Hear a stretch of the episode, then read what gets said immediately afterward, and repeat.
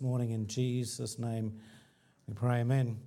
I want to um, give you a little thought here from John, 1 John chapter 4, verse 1, where he said, John writing to the believer, if there was a verse that you need to put in your lunchbox, no matter where you are, is this one, where he said, Beloved, believe not every spirit, but try the spirits whether they are of God, because many false prophets are gone out into the world.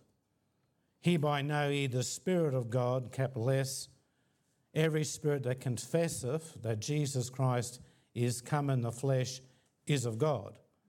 And every spirit that confesseth not that Jesus Christ has come in the flesh is not of God. And this is that spirit of Antichrist, whereof ye have heard that it should come, and even now already it is in the world. Ye are God, little children, and have overcome them, because greater is he that is in you than he that is in the world. I want to give you a thought this morning where the Bible says, right here, John said, Greater is he that's in you. But I want you to back up where God said here, Ye are of God, little children, and have overcome, notice the word them. I want to give you a, a thought about overcoming them, what that means, or being an overcomer, I suppose, is one word that sometimes is looked at but when you come to the Christian life, when you come to the Bible and go over to, just come over, you can keep there, go to Mark chapter 14, verse 2. When it comes to the Christian life as a believer, there's nothing in this life that is obvious that a believer is over is an overcomer. What do you mean? Well, the world's definition of someone that overcomes something is not the definition of the New Testament. And I want to make that really clear because greater is He that is in you than He that is in the world. When you got saved, you have God in you. You are now the temple of the living God, and Christ indwells the believer. And here that verse says, Greater is He that is in you. Amen. Can you imagine in the Old Testament when those Old Testament saints stood before wicked kings, Pharaoh and Nebuchadnezzar, and, and all that in the Old Testament? And they were basically Jews of no reputation at all, but greater was God in them that was in those kings and so forth. When you look in the Bible here, that I want you to understand that as a Christian, the world does not look at you as being successful. They do not look at you in any particular way that they have a desire to be anything like a believer for the very simple fact is that they don't understand what it means to overcome and they don't understand what it means to say that we have God that is in us, uh, that He is greater. You know, there's a show on TV, and I'll, I'll, we'll be reading from Mark in a sec. There's a show on TV called Shark Tank. Who's ever seen it? There's a shaking head. Shark Tank is you got all these entre- entrepreneurs, right? And these guys have their little inventions and they want to get on that TV show, amen?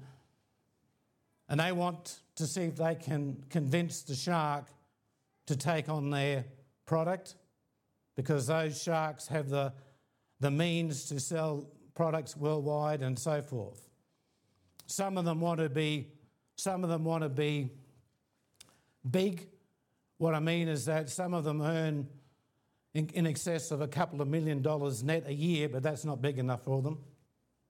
They want to go global, they want to be huge. So they go to the shark tank or to the sharks to make them successful. That's the, that's the world's definition of overcoming. That's not the Christian's definition of overcome. And here it says, overcome them. When you looked at Jesus Christ, our Lord and our God and our Saviour, Is it fair enough to say that on every count he looked like a loser? There was nothing that you would have said about him that you would have said, he is a man that's overcome. Yet he had, and obviously he did a lot more than we ever saw because we weren't there. But when you consider the garden here, and we'll go down to verse, um, you get under verse 32 of chapter 14.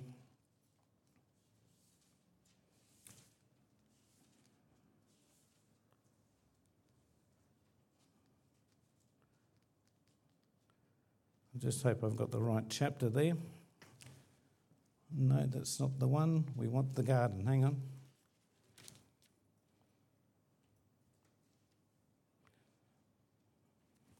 Might be a sec. It's the place where I won't, it's the place which is named Gethsemane. I think it's in verse 32 of Mark 14. Just check with me. It is? Okay. Okay, yeah, so hang on, I might be. Oh, Dyslectic man, I'm in Matthew. I'm in the wrong book, okay? um, yeah, Mark chapter 14, verse 32. Let's read it here of Mark. Let's read this account. Because when you really look at Jesus Christ, there was nothing really obvious about Jesus himself overcoming anything. Yet he did many miracles, and yet he, the, sign, the, the sign was that God was with him. There was no doubt about any of that. But here in verse 32, you consider now we're at that place where he comes now into the garden. And they came to a place which is named Gethsemane. And he said to his disciples, Sit here, sit ye here, while I shall pray. And he taketh with him Peter, and James, and John and began to be sore amazed and to be very heavy. So Jesus would always seem to be those three were somewhat of an inner circle, Peter and James and John. But I want you to know the Lord here isn't looking like he's overcome anything. He's sore amazed, he's very heavy. He said unto them, My soul is exceeding sorrowful unto death. Tarry ye here and watch. He went forward a little, fell on the ground, and prayed that if it were possible, the hour might pass from him. Remember, God sent him for this hour. That's why he came. And he said, Abba, Father, all things are possible unto thee. Take away this cup from me, nevertheless, not what I will, but what thou wilt. And he cometh and findeth them sleeping, and saith unto Peter, Simon, sleepest thou? Couldst not thou watch one hour? Watch ye and pray, lest ye enter into temptation. The spirit truly is ready, but the flesh is weak. And again he went away and prayed and spake the same words. And when he returned, he found them asleep again, for the eyes were heavy. Neither wist they what to answer him. And he cometh the third time and he saved and he rise and let us go. It doesn't say in that passage, but what did God, what did the Lord Jesus Christ say to his Father? Never, nevertheless, never will, not my will, but whose will? Right there, right that moment, Jesus overcame the world. Right there, when he submitted his will to the Father to be offered up at that sacrifice. Even at the cross, Satan thought he had him. Amen? He looked a complete and utter failure. On every account, he was. They, they snarled at him. He was abused by one side of one's feet on one side of him, and the other looked at him and said, Well, this man have done nothing amiss.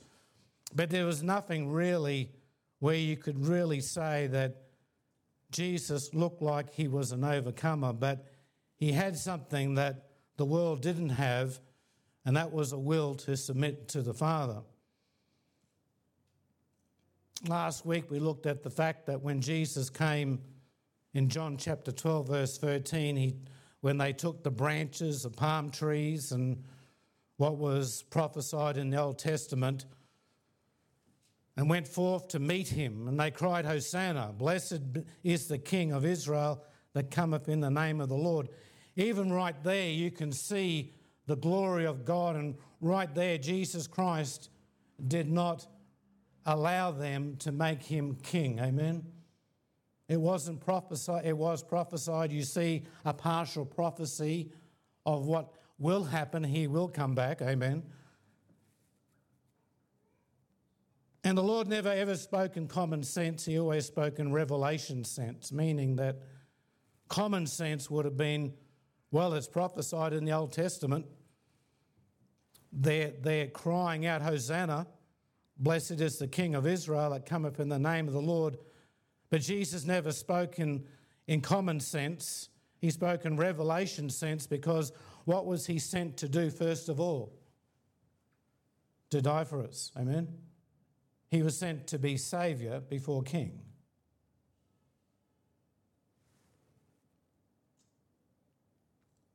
And I think there's something here to we can get a lesson from here that in life, being an overcomer is one thing, but John here makes something even more clear for you and I as a believer because he said, overcome them. And the idea then is that God tells us to try every spirit, whether they be of God because many false prophets have gone out into the world. He said, We have overcome them because greater is He that's in you. And by the way, who is the one in you? Jesus Christ, amen. He is the one in us. And in, in verse 5 of First John, he says, The world heareth them because they do not know the one who overcame the world. Can I, can I get at least an amen out of that? This world does not know the one who truly overcame the world. That's what he said. These things have I spoken unto you, that in that ye might have peace. Speaking to his disciples, he said, I'm speaking this unto you that you might have peace. In the world ye shall have tribulation, but be of good cheer. I have overcome the world. You know, the world do not know that, do they? They have no idea that Jesus Christ has overcome the world. They don't even know that God has already saved the world by the way of propitiation. They just have to receive Him as their Saviour. And then for those who have received Him, then we can now walk as, as believers and we can overcome. He says in verse 6 Where of God, he that knoweth God heareth us. He that is not of God heareth not us. Hereby knowing we the spirit of truth and the spirit of error. My sheep hear my voice, and I know them, and they follow me. You know what Jesus actually told you and I to do as sheep? Follow him. Can I get an amen out of that? Follow him. Well, listen to me. Are we his sheep? Do we know his voice? Does the world know his voice? No. But we are his sheep. We, are, we know his voice. And all the Lord ever told any of us to do was just to follow him. He didn't ask us to do anything else but just to follow the Lord. That's pretty neat, really, if you think about it. And you say, well, that's very simple, Simon. Yeah, I know it's simple, but it's a little bit different when you put it into action. Amen. But we are to follow him because we know his voice. We can overcome them. And when you think about it, is it fair enough to say to overcome anything? Can I say this? Is it a choice? It's our choice, isn't it? So when he said, try the spirits, whether they be of God, whose choice is it? Our choice. Amen. Our choice. Whether it be of God or not of God. That choice has always guided me as a believer.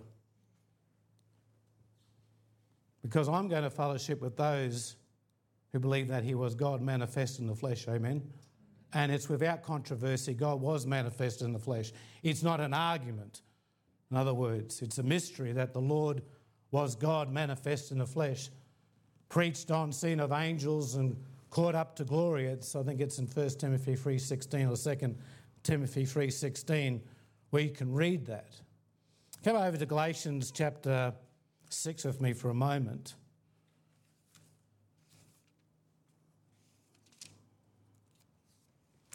And right at the moment, you have a, I'm sure that most of you are aware of it, there's a bit of a conflict going on in Israel. Is there never, ever, a, not a conflict going on in Israel?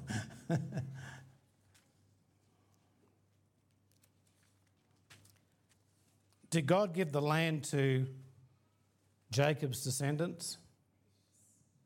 Now, one piece of land, God gave it to them.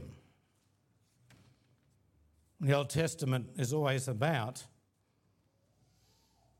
leading them back into the land. You remember Joseph?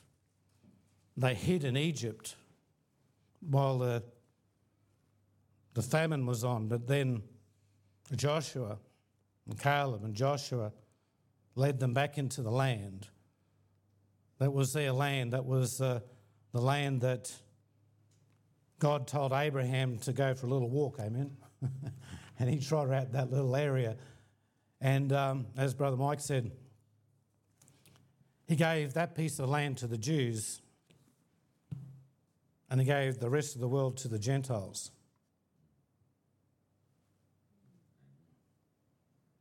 You can have a lot, but my people can have that bit there. And that's how the Lord works sometimes. Well, He does work, not sometimes, He does. So when they went into the when they went into the land after wandering around in the in the wilderness for 40 years and they finally did cross Jordan. And you remember Ai I think it was Ai no Jericho. Remember Jericho? There was Rahab the harlot in there. And she hid the spies and when they did go to that city, they walked around it seven times and the wall fell in. And the Jews took over Jericho. But that little harlot said something that I thought was really interesting. They knew that they were in God's land. They said they feared the God of Israel. And when Israel went into the land of flowing of milk and honey, what did they do with the inhabitants? Drove them out. There was no such thing as citizenship, amen? no citizenship here. Out you go. But we know there are other problems that occurred when they went into that land. But here in Galatians chapter 6, you have Paul. And we'll pick this up in verse 11, yeah, down to verse 11. So you have, you have Paul writing, he wrote to the Galatians, he was very concerned that they had begun in the spirit, but they had been overtaken by the flesh. The circumcision had come in. And they desired those believers to go back under the law. So, Paul writing to them, because he's the one who's given the revelations of the New Testament for both Jew and Gentile, he writes to them, he says, You see how large a letter I've written unto you with my own hand. So, he's this one wasn't written for him, this one he wrote himself, he sent it. As many as decide to make a fair show in the flesh, they constrain you to be circumcised. So, the Jews had moved into the believers here. They, the circumcision wanted them to, the uncircumcision to be circumcised. Paul said, listen, they want to make a fair show in the flesh. They want to They want to do this to you and they and they want to glory in your flesh, to make a fair show in the flesh. They constrain you to be circumcised. And then Paul says, only lest they should suffer persecution for what? The cross of Christ. Only unless they suffer persecution for the cross of Christ. Believer, the world is not like you. The world hates the Christian. Amen. Because we suffer persecution for the cross of who? Jesus Christ. Before I read on here, are those Jews the descendants of Jacob? Are they suffering persecution for the cross of Christ? No, amen, they're not, are they? Those Israelites, you know, the ones over there that uh, have been attacked, and I thought, man, when Hamas did that, you know I thought? They bit off more than they could chew. and I, Israel's gone in there like it's hell on earth, amen. It's, they've gone in there. They're not going to have this thing happen to them again. But let me just say this to you the Jews are not being persecuted for the cross of Christ. They're not. What did they do with, what did they do with their Messiah? Rejected him. What did, what did they allow Pilate to do to Jesus? Crucify him.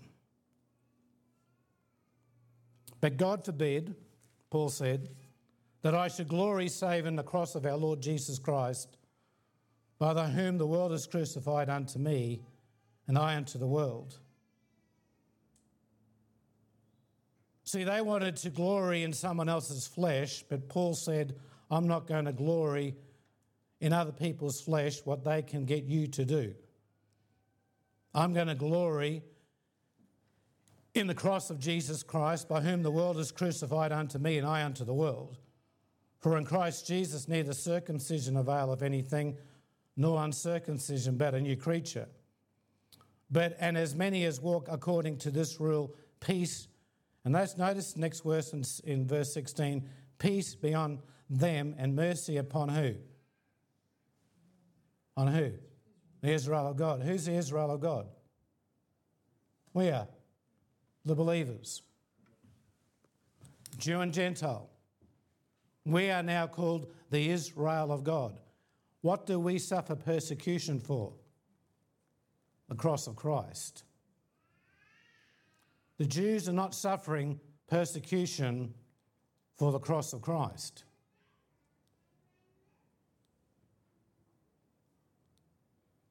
What's the problem? They haven't turned to God.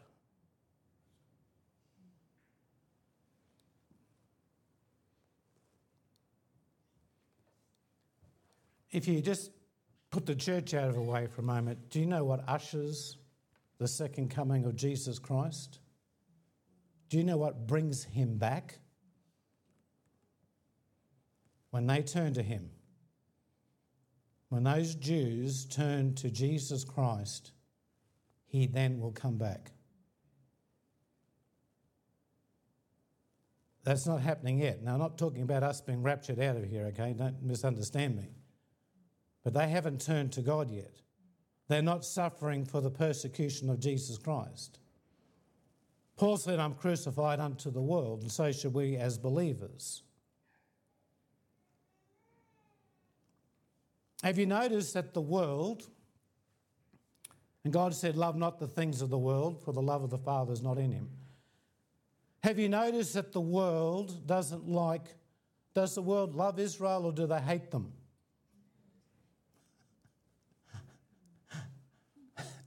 can I get a can I get a big they what? Hate them, okay? They hate them. They do. They most of this, the spirit of this world wants to annihilate them, wants to shove them out.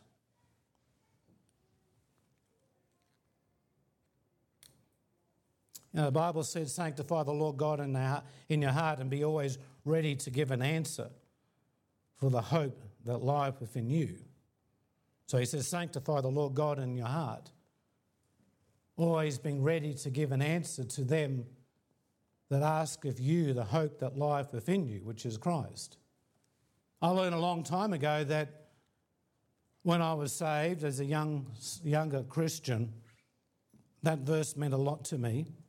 And I thought, I'm going to sanctify him in my heart. It means I'm going to separate anything else in my life as Jesus Christ. Nothing else, just him. I remember when I had the pie van, there was a, there was a, it was a panel beating shop in those days.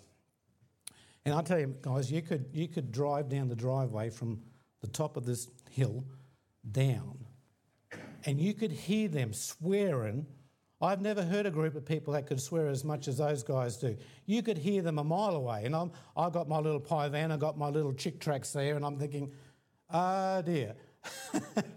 I'm not too sure about this mob. I mean, they were rough as they were as rough as you could get. I felt sorry for them actually. But one of them came and he said,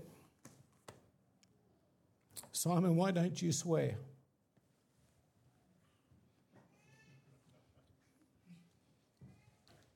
Because sanctify the Lord God where? In my heart. What was he asking? What is the reason of the hope that lieth within you? And I thought that was pretty neat. And um, I don't think I did a very good job of witnessing to him, okay, but I thought it was a pretty neat witness and an understanding. So when he says, so when John said, Greater is he that's in you, that's in the world, we can overcome. And we can overcome because we're in Christ Jesus, amen? And he was the one who overcame. And because he overcame and because he's in us, we also can overcome. And that's what he's saying greater is he that's in you than that he's in the world. So aren't you thankful that we're in Christ Jesus and there's nothing then, therefore, that we can't overcome? Meaning that we do not have to listen to the world, we do not have to listen to false prophets, we do not have to be carried away. Um, we do not have to be carried away. And isn't it interesting when you read your Bible that Jesus Christ is in the Garden of Gethsemane?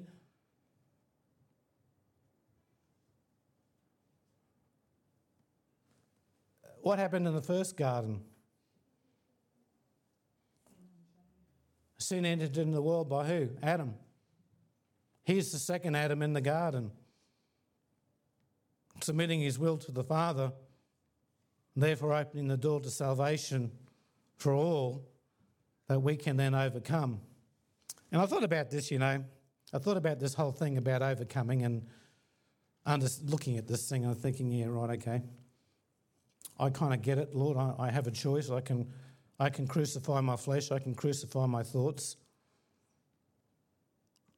I understand that you're in us by faith. I understand that we are in Jesus Christ by faith. You said it in the Bible.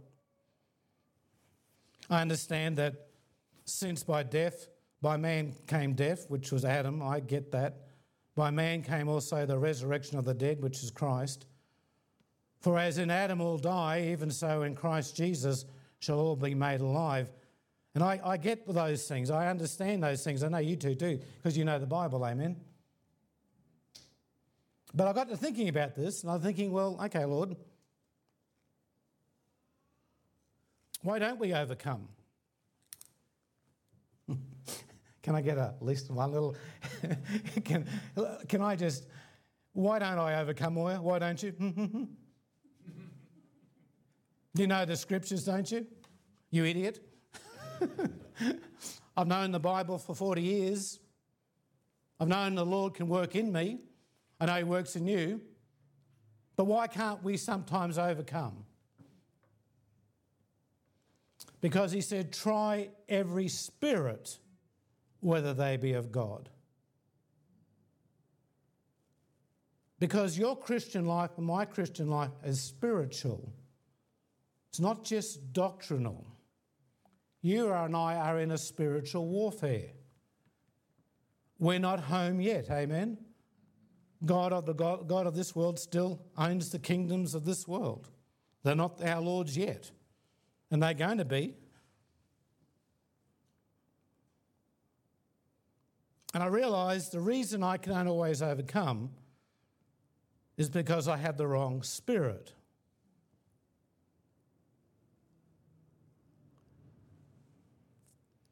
I'm trying to give you a good example when I don't have the right spirit. I think Jan could find a few. Probably something like kill them. you know, something like some sort of a frustration or something of that nature, maybe.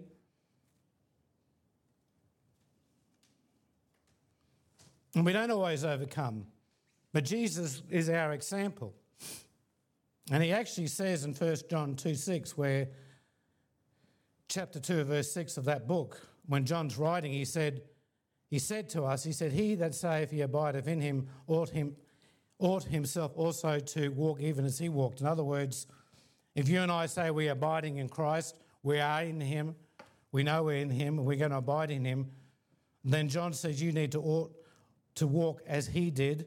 And of course, Jesus Christ was our example. So I need to understand then how did he walk? And I'm going to show you how he walked because he had the Spirit of God, because he was God, but there's something greater that happened in the garden because what did Jesus do with his will to the Father's will? He submitted his will to the Father's will. See, we don't overcome because we don't always, can I get a big word out of you? Submit. We do not submit. Submission is a really hard word, have you noticed these days? I always find it between the male and the, the marriage thing, you know. You know, they always come up with the woman's got to be submitted. Well, listen here, you idiot. I need to be submitted too to God. All that kind of stuff. You've heard it before, I know. But however, I need to say, Lord, I need a, a submitted will to your will. I need to have the Spirit of God, which is submission to the written word. That's what the Spirit of God is. The Spirit of God is submission, submission to the written word. Jesus said, How can these things be so? How cannot the scripture be fulfilled when they came to take him?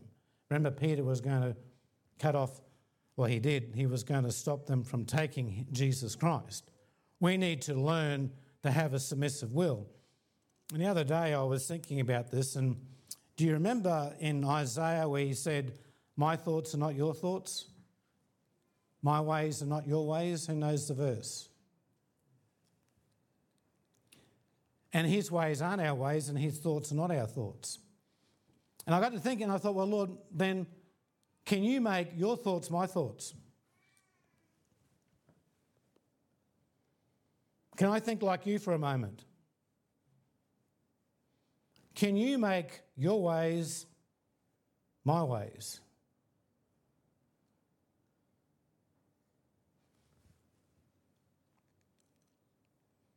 Hmm. I meant it. I was serious. Because I realise that our submission to the Lord is all that really matters.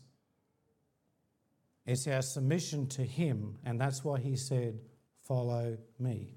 So when we're submitted to the Lord's will, that's all that really matters. As Chambers says, that's the journey. That's the beginning and the end. What do you mean? As soon as you submit to His will, the journey is finished. It's just bringing us to a place where we can submit to His will.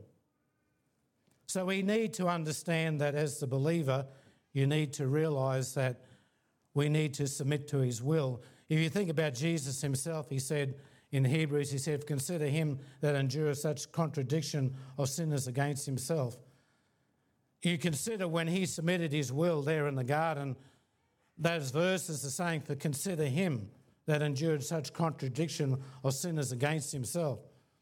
Lest he be wearied and faint in your minds, ye have not resisted under blood, striving against sin. When you think about what the Lord actually submitted himself to,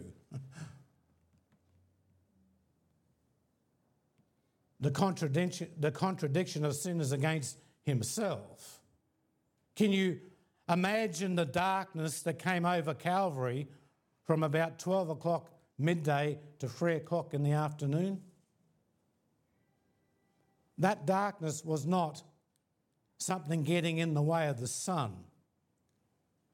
That was the sin of the world put upon the Son of God. Amen. That's what he submitted himself to when he submitted his will to the Father.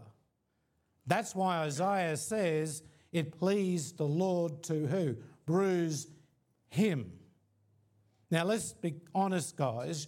Surely are we above our Lord and our Master? If that can happen to him, why can't that happen to us? I'm not wishing that happens to any of us, I mean, but I'm saying our submission to His will is God's will. And He is a picture then of how much we need to be submitted to His will. Now, now, so far this sounds kind of negative, doesn't it? But who's can who here? Just be honest with me for a moment. Who here Who's here tried to take charge of their own life? all of us, amen? Even, um, yeah, we've all tried to take charge of our own life, amen? How's that gone for you? Has it worked out really wonderful? We're getting a few laughs, aren't we? Because when you do submit your will to the Lord, He knows best. That's the point. And I don't think God ever does anything to his children that's going to hurt us. I always think he's going to do something for us that's going to actually benefit us by our will being submitted to him. I don't think it's a negative message at all. But it is far better when we allow the Lord then to get into something and allow him to have his will and maybe not our own way. And sometimes that's tough, I know that. I, I understand the reality of those things. Come over to Hebrews chapter 13 with me. Hebrews chapter 13. Yeah, so Hebrews chapter 13, verse 13.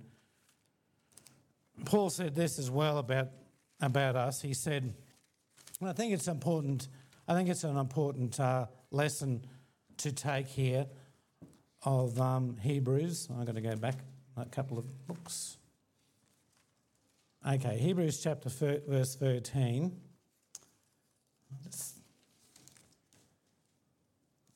verse 13.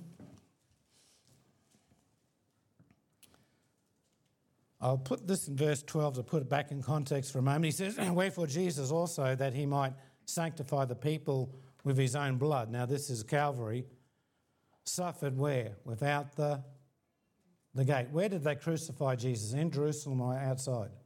outside on the outside. So, so he, to sanctify the people, he, with his own blood, he suffered without the gate. Paul says this, let us go therefore, go forth therefore unto him without the camp, bearing his reproach. Now listen, outside the camp, what camp was in the centre of Jerusalem? The Pharisees, the religion, the Jews, the corrupt religion of the day. They had removed faith out of it. And where did they suffer? Where did Jesus suffer? Outside the camp. You know what he says to us? If we are going to overcome, and here's the word if we are going to overcome them. Now listen, if we are to overcome them, we need to go, let us go outside the camp where he says here. So he says, without the camp bearing his reproach, for here we have no continuing city. Amen. This is not our home. We're just a passing through, but we seek one to come. By him, therefore, let us offer the sacrifice of praise to God continually. That is the fruit of our lips, giving thanks to his name. What do you mean, Simon? What are you talking about? If you're going to uh, be and overcome them, you're going to need to separate yourself from other believers.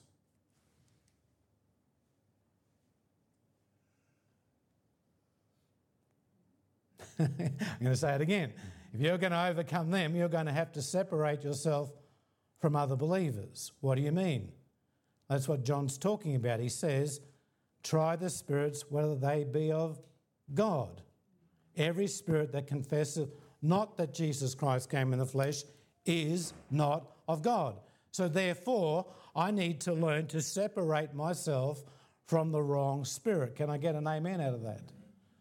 But when you separate yourself from other believers or other types of Christian worship, what's going to happen to you and I?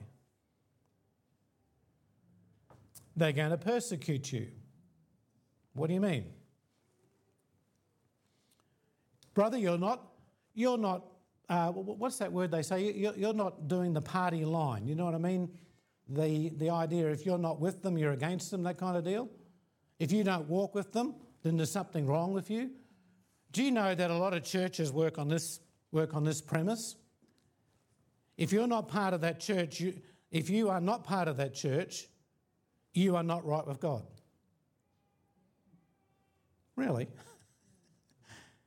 but if you are part of them, you're right with God. And guess what? They're the ones who've got the wrong spirit, amen? They're the ones who deny Jesus Christ came in the flesh. They're the ones who think that religion makes you and I right with God. It doesn't. Can I get an amen? It does not. That's what Paul says. I glory in the cross, the world crucified unto me. That's what he's saying. The center of the believer is not looking forward, the center of the believer is looking back to Jesus Christ and the cross. Can I get an amen out of that? Stop looking at the rapture, everyone. you're not going to overcome by looking at the rapture because you're wanting God to overcome. Amen? The only way we overcome is looking back at the cross. That's what Paul's talking about. That's why he said, that's why he said very clearly, he said, he said, unless they suffer persecution of the cross of Jesus Christ. Now, unfortunately, that the, the Jews at the, at the moment are not suffering persecution for the cross of Christ. But can a Jew get saved today?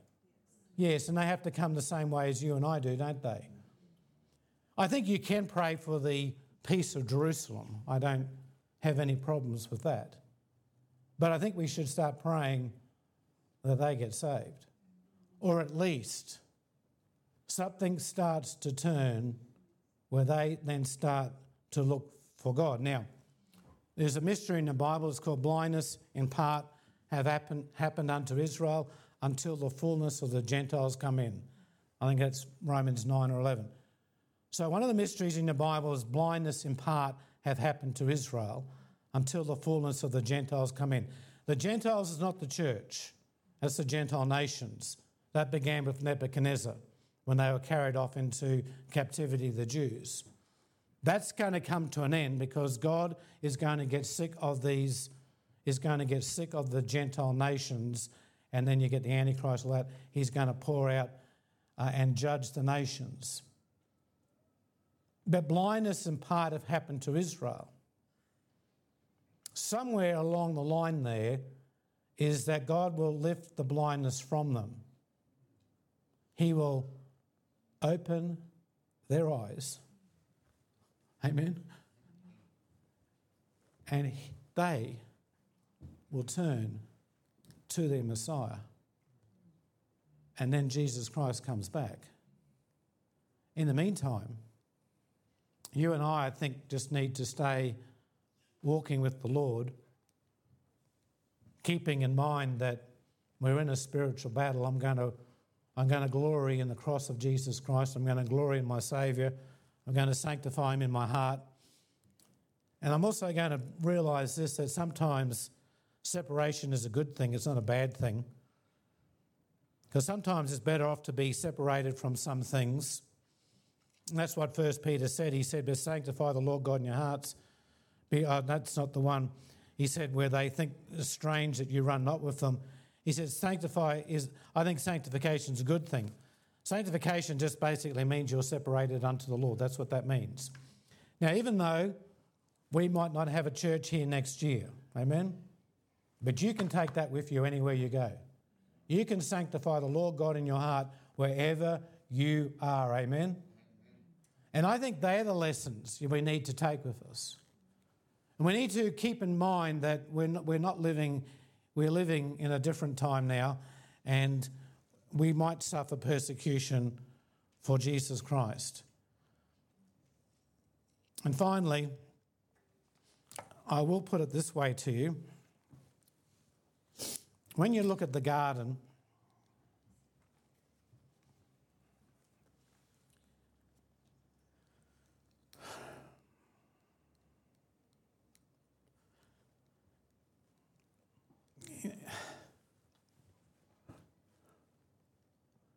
It's not easy for me to say we're not continuing, guys.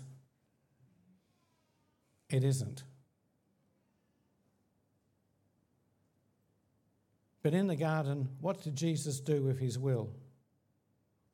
Surrendered it. Surrendered his will to the Father's will. And that's the key is when we surrender our will to His will. Problem is, His will is not always our will. And I think when you look at the garden, till the Lord returns, and hopefully that is soon, amen. We need to look back and think, okay, I need to have a spirit of submission to overcome them because you are in a spiritual battle. The devil will fight. The false brethren will appear. They will. I don't know where they come from, but they do. and the second one is you need to realize that in the garden was surrender. And here's the great thing about surrender it's not the easiest thing to do, it's sometimes the hardest thing to do. I said to Mike, I'd never ever sleep, I'd never ever live in a caravan park. You should never ever say never, amen. Not only that, I said, this was in Mount Isa, and I'll always remember the lesson because we were looking after a little church up there, and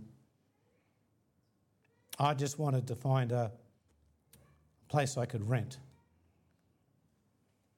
And there's no way, Lord, I'm going to work in Coles or Woolworths, whatever it was up there, and, and live in a caravan park. But just so happened the Lord didn't have anything to rent in Mount Isa. I mean, isn't he? I mean, you know, the Lord has a sense of humour here.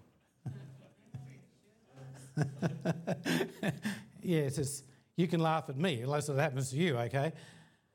But then we find a caravan park. But guess what? There was no caravans available either. A tent. So now I'm living in a tent. Now, got to admit, the climate up there is a lot easier than here, all right? And I had to keep moving the tent around because the tent would kill the grass. So the, the owners, you know, so I had to move home all the time. I'm working in Coles up there, and then for some time, finally a caravan did come up. Well, guess what? I didn't want to get out of my tent. I was quite happy in my tent. I didn't want to move into a caravan, you know. I, Lord, I'm sorry. I know I'm a very difficult person at times. You get it? Amen. I don't know how the Lord's ever worked with me because, man, when I get my mind set on something, that's it. And then the Lord says, never. But isn't it interesting when you surrender? And here I was living in a tent in Mount Isa. And you couldn't get me out of it. And I think what I learned from that was that what we think is good for us. It's generally not. it's generally not. The Lord said, That's not good for you, Moya. This will be good for you. So when you come to 1 John, when you read that, have a think about what he says. We can overcome them. I think to overcome them is to not worry about the world's opinion. That's one thing. Don't worry about whether we have a reputation or not. But when we overcome them, because greater is He that's in you. Let's close with our last hymn, I think it is. We've got 218, amen, 218.